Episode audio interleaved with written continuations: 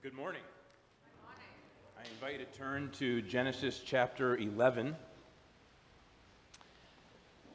Last week we looked at Genesis 11:10 through 12:3, and uh, this this morning uh, there's going to be a little bit of overlap, uh, but we're looking at Genesis 11:27 to 12:9.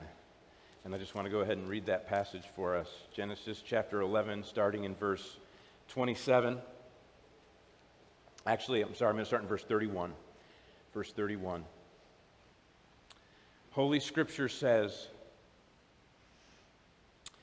Terah took Abram his son, and Lot the son of Haran, his grandson, and Sarai, his daughter in law, his son Abram's wife. And they went forth together from Ur of the Chaldeans to go into the land of Canaan.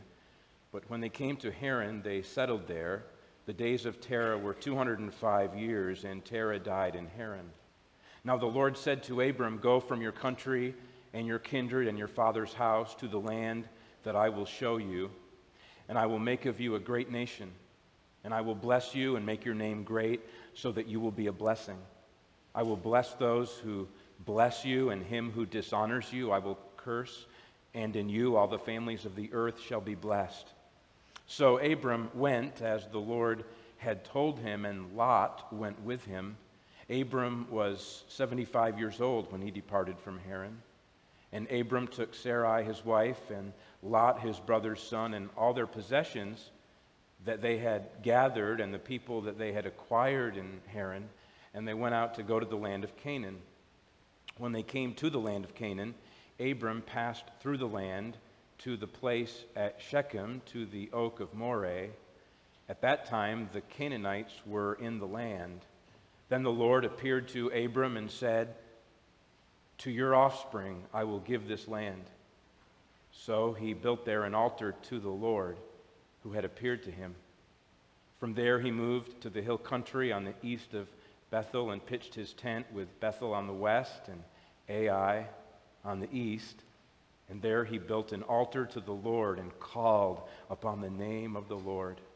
And Abram journeyed on, still going toward the Negeb. This is God's word, and it is for our good. Let's pray.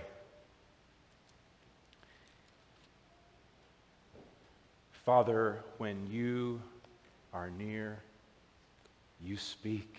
You appeared to Abram and said, I will give this land to your descendants.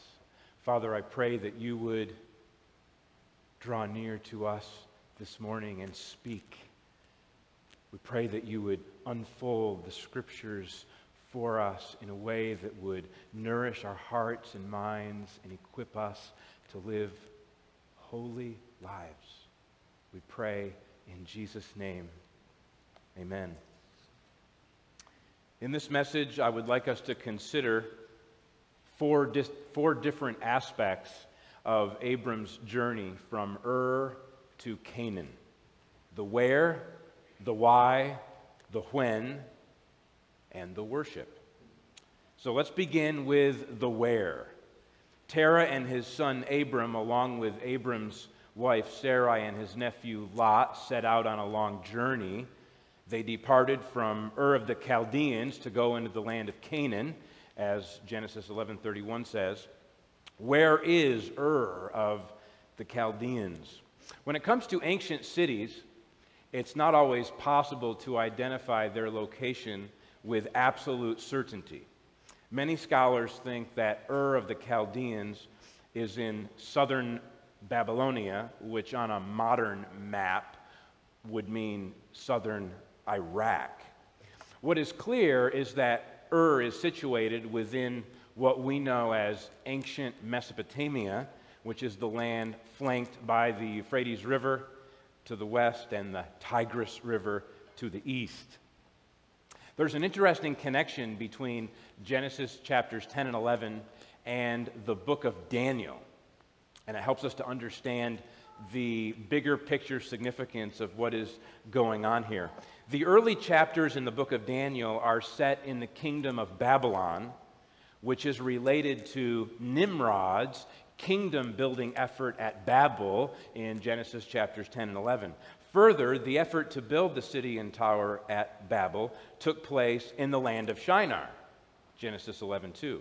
And the beginning of the book of Daniel tells us that Nebuchadnezzar, king of Babylon, brought some of the vessels from the temple in Jerusalem to the land of Shinar, to the house of his God, and placed the vessels in the treasury of his God, Daniel 1 2.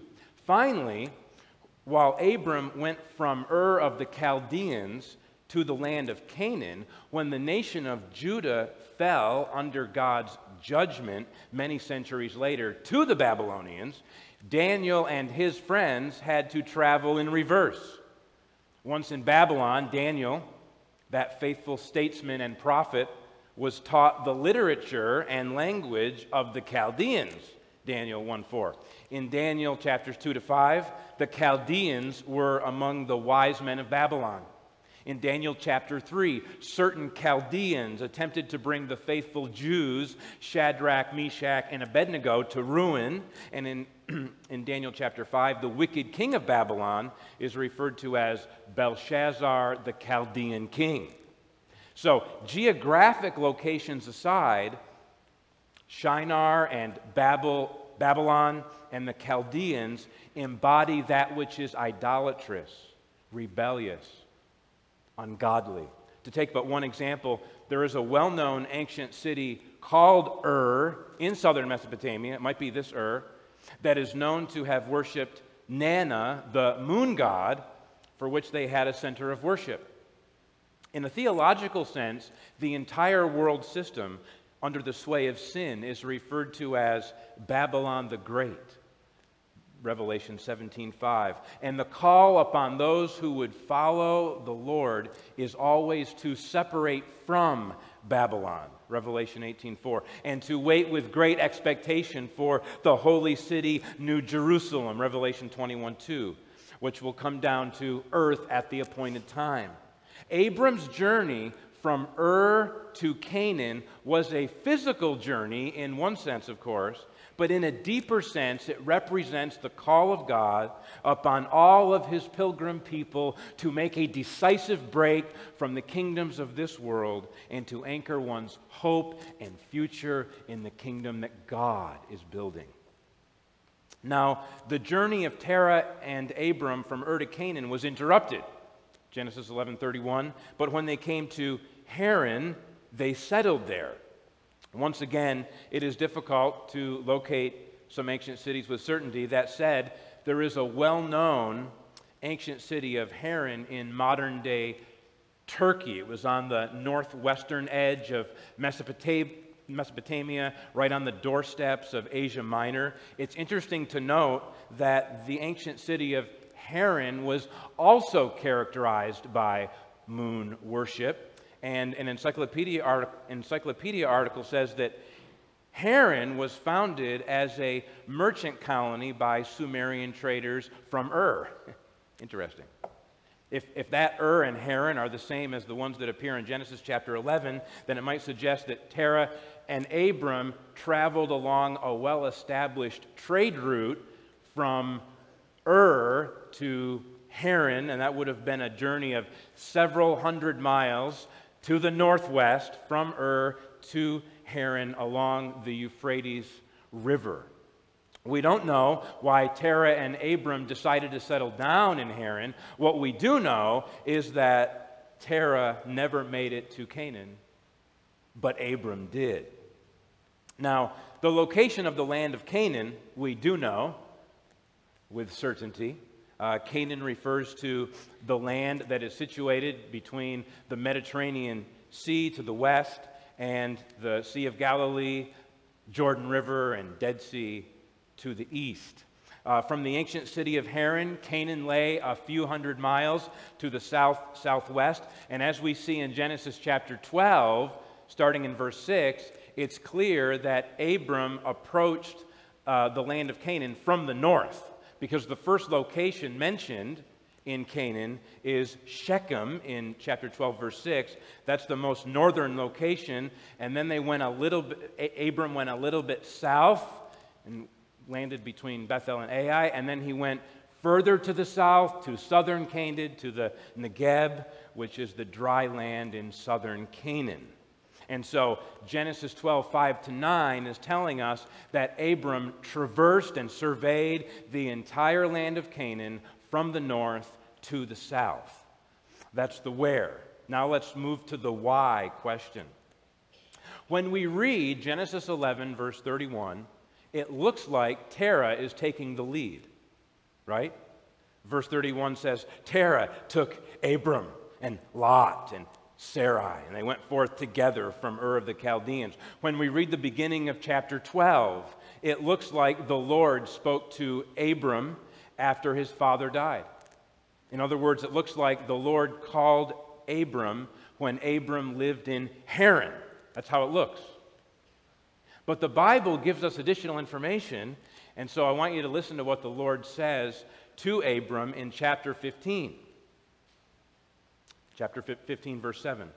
And he said to him, I am the Lord who brought you out from Ur of the Chaldeans to give you this land to possess. The Lord brought Abram out of Ur. By the way, does that, does that language sound familiar? Much later, the Lord would say to the nation of Israel after he rescued them from Egypt. I am the Lord your God who brought you out of the land of Egypt, out of the house of slavery. Exodus 22. Redemption is always out from, or out of, or from. He has delivered us from the domain of darkness and transferred us to the kingdom of his beloved Son. Colossians 1:13.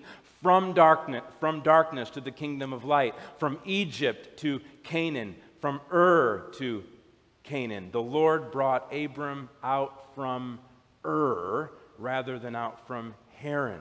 Now, turn in your Bibles to Acts chapter 6, because there's one other passage that we must consider, and it really makes it clear that Abram actually received the call of Genesis 12, 1 to 3, while he was living in Ur.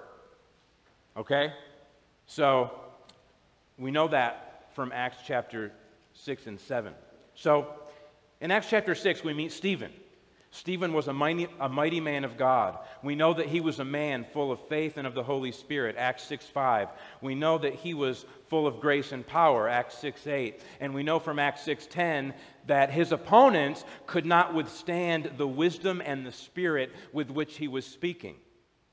And this Stephen preached a remarkable sermon in Acts chapter 7, starting in verse 2 and running all the way to verse 53. The first reason this is a remarkable sermon is because in 52 verses, Stephen covers the, the full gamut of redemptive history from the call of Abram running all the way through the prophets and culminating in the coming of the Messiah. The second reason Stephen's sermon is remarkable is because it got him killed at the hands of his hostile audience. But what I want you to see is Acts chapter 7, verses 2 to 4. And Stephen said, Brothers and fathers, hear me. The God of glory appeared to our father Abraham when he was in Mesopotamia, before he lived in Haran, and said to him, Go out from your land and from your kindred, and go into the land that I will show you. Then he went out from the land of the Chaldeans and lived in Haran. And after his father died, God removed him from there into this land in which you are now living. Notice that the Lord appeared to Abram and spoke to Abram the very words of Genesis 12:1 when Abram still lived in Ur. And, and that answers the why question. Abram left Ur because the Lord told him to leave. As for Terah, we don't know why Terah left Ur. Did Terah also receive instructions from the Lord? We don't know. Did Terah have reasons of his own to go on this trip and it just so happened to coincide with the Lord's call upon Abram? We don't know.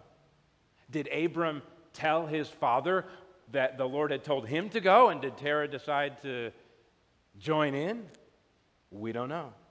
All we know is that they journeyed together. And in that journey from Ur to Haran, Terah functioned as you would expect, as the father who takes the lead and takes others with, with him. But whatever other circumstances may have been involved, we, what we know for sure is that Abram's departure from Ur was in response to the Lord's call upon him. And so learn, learn, learn a practical lesson here. Regardless of what other people are doing and why they are doing it, we need to make sure that we are walking in obedience to God's instruction and that our eyes are upon Him. At the most fundamental level, it was Abram's heavenly father, not his earthly father, who took him out of Ur of the Chaldeans. Third, uh, we come to the when question, uh, the when of Abram's journey. And by when, I'm referring to the timing of events in relationship to one another. Uh, interesting stuff here. First of all, we know from Stephen's sermon in Acts chapter 7 that the call of Genesis 12, 1 to 3 took place before Genesis 11, 31. And it gives us the primary reason that Abram left Ur. Now, you might scratch your head and wonder why would information be presented like this? Why does what happened in Genesis 12, 1 through 3 actually happen before Genesis 11, 31? Well, there's a really good reason for it. Because in Genesis 11, 27 through 32, the author is trying to focus on Terah. And he wants to close off that small little chapter dealing with Terah so we can focus on Abraham. But as far as the actual chronology goes, the call of Genesis 12, 1 to 3 happened before Genesis 11:31, and then Abraham's initial obedience to the call of God coincides with the travels that are identified in Genesis 11:31, and then in Genesis 11:32 Terah dies in Haran, and then after Terah dies, Abram departs from Haran as indicated at the end of Genesis 12:4, and thus Abram journeys with his wife and nephew and this larger entourage of people that he had acquired in Haran, and they go to the land of Canaan. The second time related matter to raise is the question of Terah's age when Abram was born and Terah's age when Abram left Haran. This question may not have occurred to you as you read the text, but odds are that it will come to your attention at some point, so why not right now? To begin with, we know that Abram was 75 years old when he departed from Haran. Genesis 12:4. If Abram was born when Terah was 70 years old, as Genesis 11:26 seems to suggest, then Abram would have left Haran when Terah was 145 years old, 60 years before Terah died. If the only information I had in front of me was Genesis 11:26 to 12:3, that's how I would read it. But do you remember what Stephen said in Acts chapter 7? After telling us that Abram lived in Haran in Acts 7 4, Stephen then said, And after his father died, God removed Abram from there into this land in which you are now living. So now we have some definite time markers. Terah died when he was, when he was 205 years old, Genesis 11:32. Abram left Haran after Terah died, and Abram was 75 years old when he left Haran. Now you can do the math. That means that Abram was born when Terah was 130 years old. But now you're going to ask, can that possibly be scared, squared with Genesis 11:26, which says, when Terah had lived 70 years, he fathered Abram, Nahor, and Haran? And the answer, and the answer is yes, it is possible. It's entirely possible that Genesis 11:26 carries this meaning. When Terah had lived 70 years, he became a father. He began to have sons, not triplets. He had sons in succession, ended up having three sons who were born at different times. Abram is named first, not because he was the firstborn, but because he was the most prominent son. He was the seed son. He's the son that's going to be talked about from Genesis 12:1 to 25:11. And so he's, he's placed in the place of prominence. He's named first because he's prominent, not because he was born first. And so perhaps Nahor or Haran was born first, and when Terah was 70 years old, um, when, when Terah was 70 years old, and then 60 years later, Terah fathered Abram when Terah was 130 years old. By the way, I, I was reading Matthew Henry's commentary, uh, I think it was yesterday, and that, that's, exactly, that's exactly how he, argue, he argues the exact same way that Abram uh, must have been born when Terah was 130 years old. Now, you're probably sitting out there thinking, it's interesting, eh, mildly interesting. Uh, how, how is this going to help me in my walk with the Lord? Well, actually, what we just did might help you in your walk with the Lord because of this. People who take the Bible seriously as God's perfect and inerrant word believe in the principle of letting Scripture interpret Scripture. We don't just read Genesis 11:26 in isolation or Genesis 11:32 in isolation or Genesis 12:4 in isolation or Acts chapter 7 in isolation. We, we read the scriptures together and we let the scripture interpret the scripture. We work outward from what is most clear to what is less clear and we put it together in a way that respects all of God's word as trustworthy and reliable. My assumption is that the Holy Spirit inspired author of Genesis chapter 11 was not confused. My assumption is that the Holy Spirit empowered preacher, Stephen, in Acts chapter 7, was not confused. And I am confident that the Holy Spirit was not and is not confused. Sometimes we may not fully understand how certain scriptures fit together, but we must do our best to put the scriptures together, always honoring the authority, reliability, and integrity of the scriptures. Finally, and most importantly, the worship. This is where we'll spend most of our time.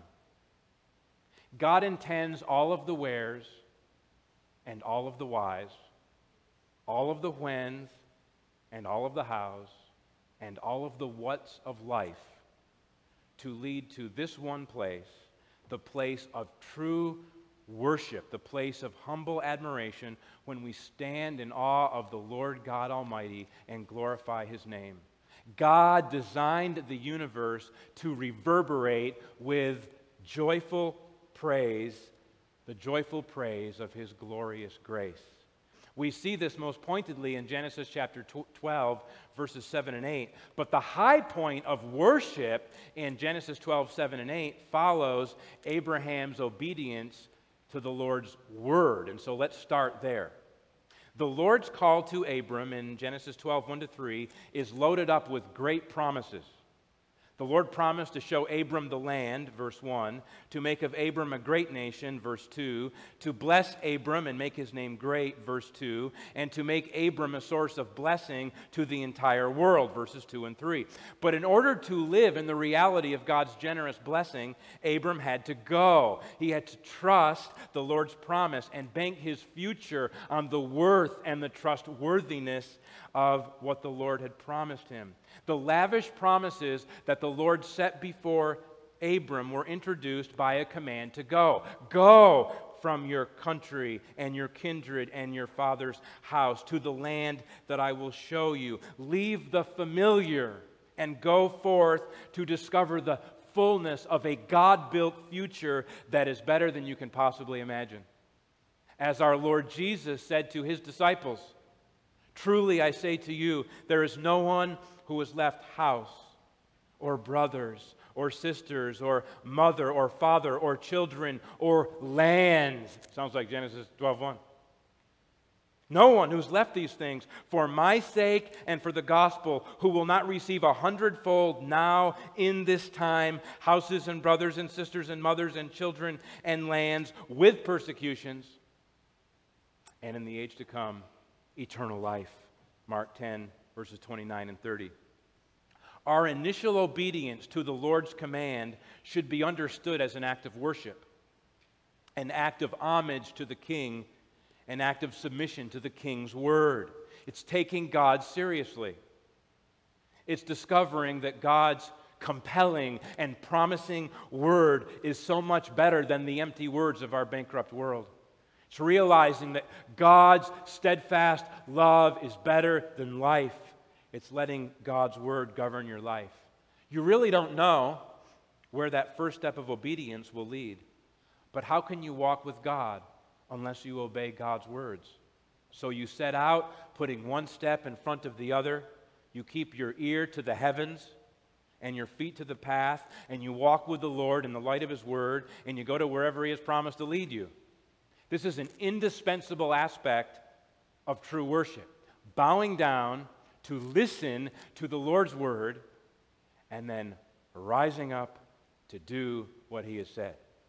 That's what Abram did. He received the call and he walked in obedience from Ur to Haran to Canaan.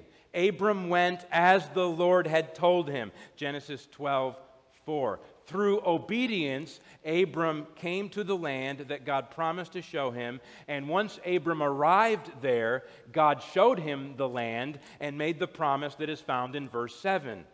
Then the Lord appeared to Abram and said, To your offspring I will give this land. Now, don't miss the obvious.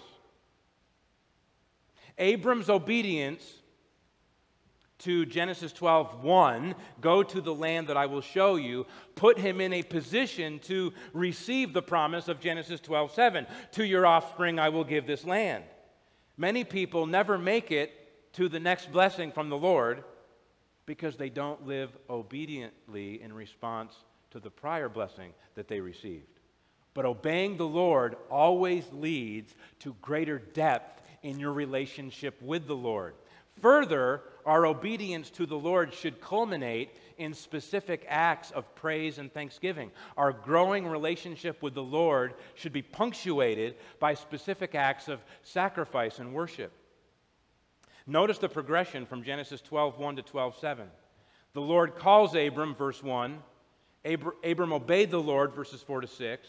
The Lord promises to give the land of Canaan to Abram's offspring, the first half of verse 7. And then Abram builds an altar to the Lord, the second half of verse 7. Without the obedience, our acts of worship are a sham. And that's why in Isaiah chapter 1, the Lord tells the worshipers to go home because their disobedient lives made them unfit for worship. Noah, there's a pattern here. Noah obeyed the Lord. Genesis 6:22, 7:5, 8:18. And afterward, he built an altar to the Lord and offered burnt offerings on the altar. Genesis 8 20. Abram obeyed the Lord, Genesis 12 4 to 6, and afterward built an altar to the Lord, verse 7. That's the pattern. What some people think of as great worship experiences, because the music is great and the energy is high and the aesthetics are pleasing to the senses and the charisma of the people up front, keep, up front keeps everyone on the edge of their seat are most assuredly not true worship experiences if their everyday lives are characterized by disobedience, worldliness, and compromise. But when God's people discover the way of faith, the way of repentance, the way of transformation and obedience and spiritual growth, then they will be compelled by God's word and by their common faith to gather together before the Lord and to bring their sacrifices to him. Abel, Genesis 4 4, and Noah, Genesis 8 20, brought animal sacrifices to the Lord. That's probably what Abram was also doing in Genesis 12, verses 7 and 8. We don't bring animal sacrifices because the Lord Jesus Christ, the Lamb of God, offered himself as the perfect sacrifice on our behalf. But we still bring sacrifices. We bring the sacrifice of thanksgiving. Psalm 116, verse 17. We bring the sacrifice of praise. Hebrews 13, 15. We bring the sacrifice of sharing what we have with others. Hebrews 13, 16. We bring the sacrifice of ourselves as a living sacrifice. Genesis, I'm sorry, Romans, Romans 12, 1. And when we have sinned, we bring the sacrifice of a broken and contrite heart uh, Psalm 51 17.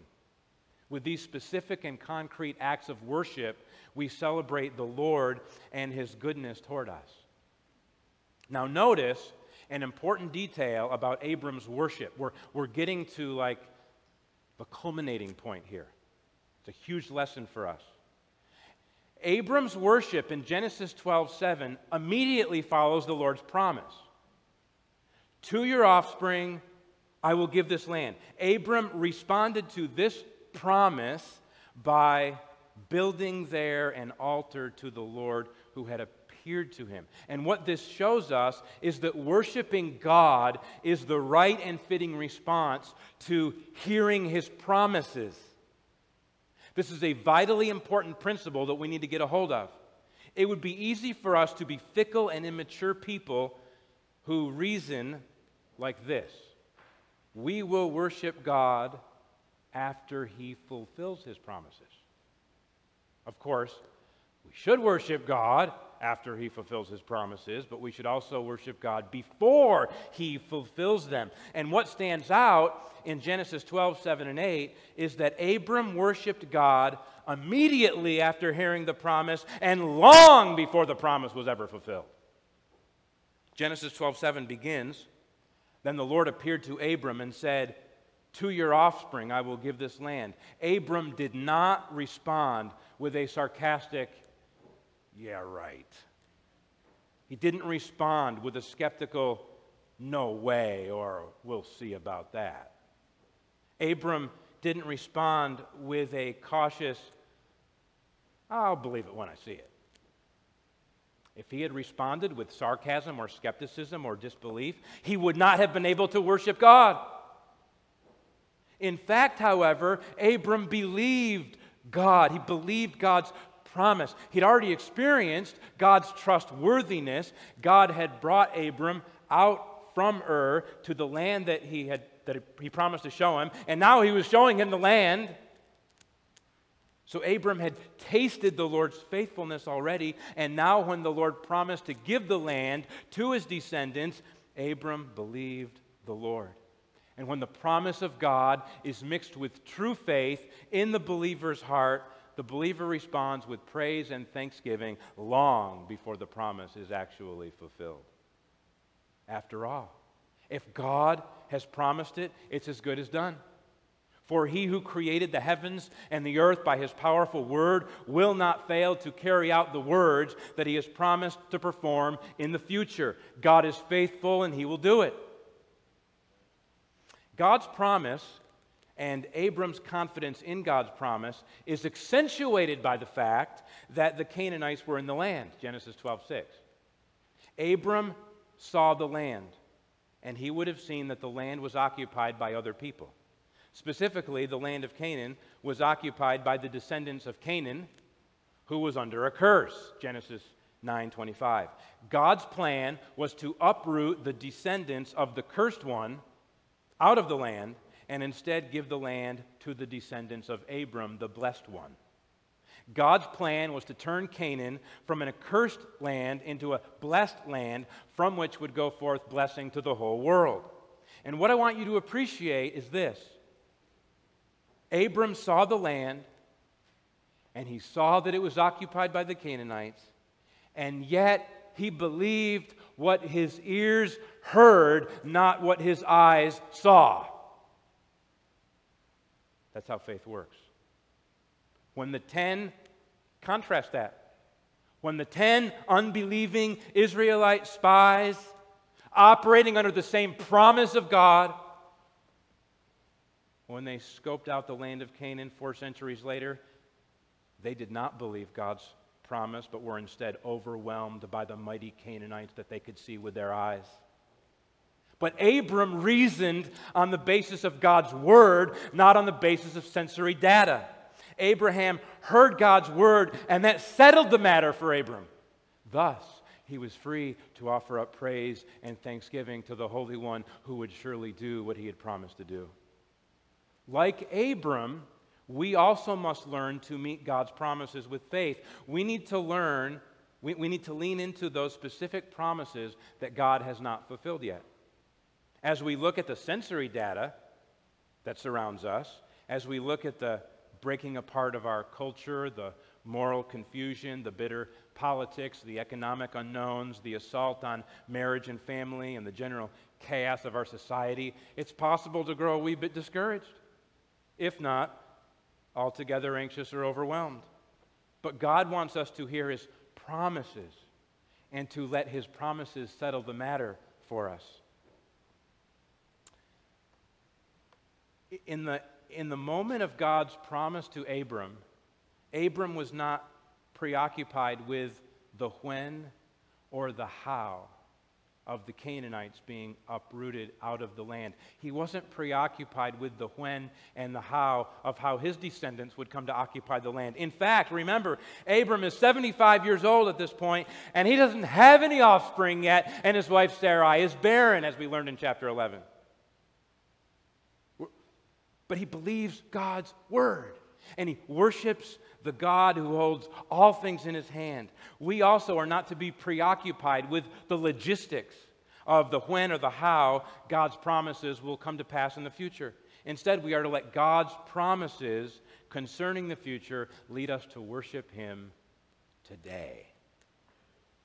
Now let's get, let's get a little more specific. The Lord promised Abram, To your offspring I will give this land. What has the Lord promised us?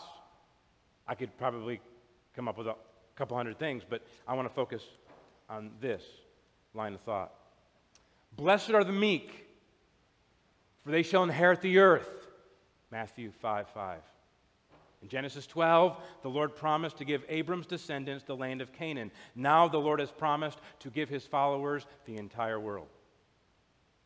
Our Lord Jesus Christ is the heir of all things, Hebrews 1 2, and we are fellow heirs with Christ provided we suffer with him in order that we may also be glorified with him romans 8:17 we suffer with christ now but god's promise is that we will be glorified with christ in the future and when we are glorified the entire earth that we inherit will be set free from its bondage to corruption and will obtain the freedom of the glory of the children of god romans 8:21 when the lord brings his promises to completion the entire renewed creation will be populated by God's redeemed people, the faithful and true worshipers who became so by the blood of the Lamb. Every unbelieving and immoral and idolatrous person will be uprooted from the world and cast into the lake of fire. Revelation 21 and 22. On that glorious day, the Lord will wipe away every tear from our eyes, and death shall be no more. Neither shall there be mourning, nor crying, nor pain anymore. Revelation 21 4. We will enjoy unhindered fellowship with the triune God and with one another forever. That's the future that God has promised to his people.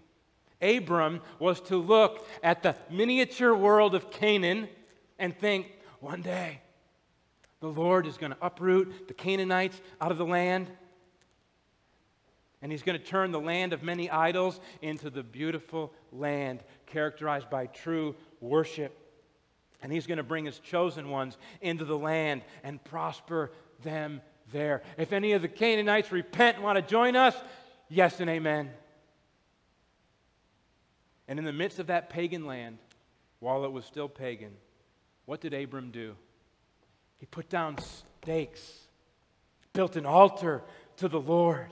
In the midst of pagan Canaan, Abram worshiped God, knowing that pagan Canaan would one day be set free from its Canaanite corruptions and would be liberated to bear good fruit and enjoy Sabbath rest under the care of the sons of Abram. Now, we need to take a page out of Abram's book. We must look at the entire world, including our own country, our own region, and think one day the Lord is going to uproot all unbelievers out of the land. Oh, we'd be glad for any who would repent and believe and join us, but for those who don't, the Lord's going to uproot all unbelievers out of the land, and He's going to turn this idolatrous world into a beautiful world characterized by true worship. For the earth will be filled with the knowledge of the glory of the Lord as the waters cover the sea. Habakkuk 2:14. And He's going to give the entire world to His faithful and meek people who will reign with Christ forever. We should believe and declare to all the world that the future of the world is the glory of the Lord shining forth in the joy of his redeemed people, before whom the mountains and the hills shall break forth into singing. Isaiah 55 12. Communism has no lasting future. Marxism has no lasting future. Big government tyranny has no lasting future. Islam has no lasting future. Selfish ambition has no lasting future. Lawlessness and unrighteousness has no lasting future. Sexual perversion has no lasting future. Lies have no lasting future. Higher, godless education has no lasting future. Clever, clever social commentary that talks as if God is not there has no lasting future. Idols and godless ideologies have no lasting future. This godless world system has no future. Every idol will be toppled, every offensive thing will be removed, and every enemy of Christ will be subdued. And everyone who is caught up in the world's rebellion will perish along with all of their idols. But God has promised to us a lasting future that never ends. And the world is passing away along with its desires, but whoever does the will of God abides forever. 1 John 2:17. When you have heard and understood and believed these promises, the first and most important thing to do and to keep on doing is to humbly bow down and worship the Lord. We don't know when or how He's going to accomplish all that He has promised to accomplish, but we know that He will accomplish it, and that is reason enough to sing praise to the Lord. So let's do what Abram did. Let's greet the un- unspeakably good promises of God with faith. Let's put down the stakes of true worship in this idolatrous land. Because God has promised to give this land, along with the entire world, to his faithful people. He who did not spare his own son, but gave him up for us all, how will he not also with him graciously give us all things? Romans 8 32. An indescribably bright future has been promised to us and secured for us by the blood of Christ. Therefore, stop your worrying. Let's praise God in this place. And not only in this place, all praise to Him who reigns above in majesty supreme. We're going to sing that in just a couple minutes. Fill, the, fill this land with the praise of God. And let's pray. Our, our, our, our Father in heaven, hallowed be your name. Your kingdom come. Your will be done. Where? Right here on earth as it is in heaven. We call upon his name knowing that he who promised is faithful and he will most certainly do it. And let that free us to praise him. Father, I pray that you would free our hearts from all of the lies and the distortions and the half truths and the, the doubts and the overcautions that tempt us. I pray that we would be unhindered in the praise of God. You've, you've brought us out of darkness into the light for this very purpose that we would declare your praises and your excellence. Grant that it would grow and overflow throughout this land, and we pray that you would draw many more sons and daughters to glory. We pray in Jesus' name. Amen.